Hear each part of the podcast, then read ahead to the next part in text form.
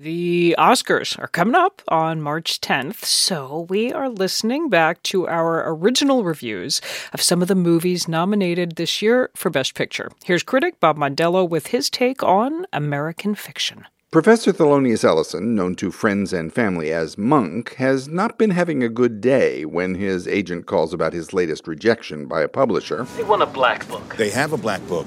I'm black, and it's my book. You know what I mean. You mean they want me to write about A cop killing some teenager or a single mom in Dorchester raising five kids. Dorchester's pretty white now. But yes. Monk's having this conversation while trying to hail a cab that ignores him and picks up a white guy just a few feet away, which does not help his mood.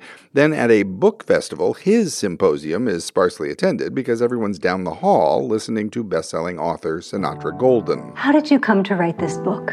What really struck me was that too few books were about my people. Where are our stories? Where's our representation? Would you give us the pleasure of reading an excerpt? Yo, Sharonda, girl, you be pregnant again? It's just too much. Monk, played as increasingly exasperated by Jeffrey Wright, retreats to his family's beach house where he gets an idea and sends it to his agent. I be standing outside in the night. Deadbeat dads, rappers, crack. You said you wanted black stuff. That's black, right? I see what you're doing. Monk insists he send it out under the pseudonym Stag R. Lee, and to both their astonishments, We sold a book. No. We believe Mr. Lee has written a bestseller. It's a joke. The most lucrative joke you've ever told. Now, is Stag a pseudonym? Yeah. Mr. Lee can't use his real name. And now this the based on lies an start actual lie? piling up. His agent claims Monk's in hiding because he has a criminal past. Can I ask what you were in for? Was it murder? You said that, not me. Now, if this were all that filmmaker Cord Jefferson were doing, it'd be kind of a riot. But he's got bigger fallacies to fry, or delusions to deglaze, or stereotypes to stir, or whatever. We think it is going to be the read of the summer. Yeah. I'm sure white people on the Hamptons will delight in it. Yes, we will. They, they, we, it's going to be huge. American Fiction is based on Percival Everett's 2001 novel, Erasure.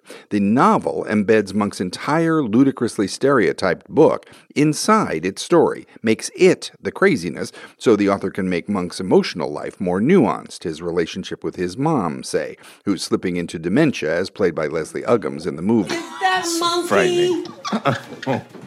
You look fat. In the film, instead of giving us the book itself as bait, the director baits us with the publishing craziness surrounding it so he can deal more subtly with the emotional stuff, and it's seriously engaging. Monk's ever supportive sister, played by Tracy Ellis Ross, Books change people's lives. It's something I've written never changed your life. Absolutely. My dining room table was wobbly as hell. Oh my God. When your last book came out, it was like perfect. his recently come out as gay brother, played by Sterling K. Brown, Did you know dad had affairs? Oh, for sure. Why am I the last to know? Because you love them too much.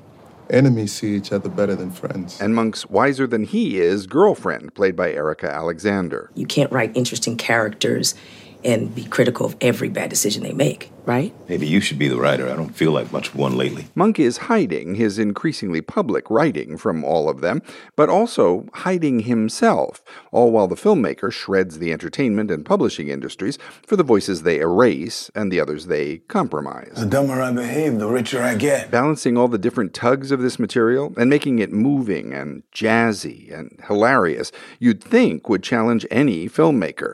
But first timer Cord Jefferson seems to have no trouble making it live up to the grand title, American Fiction. I'm Bob Mandela.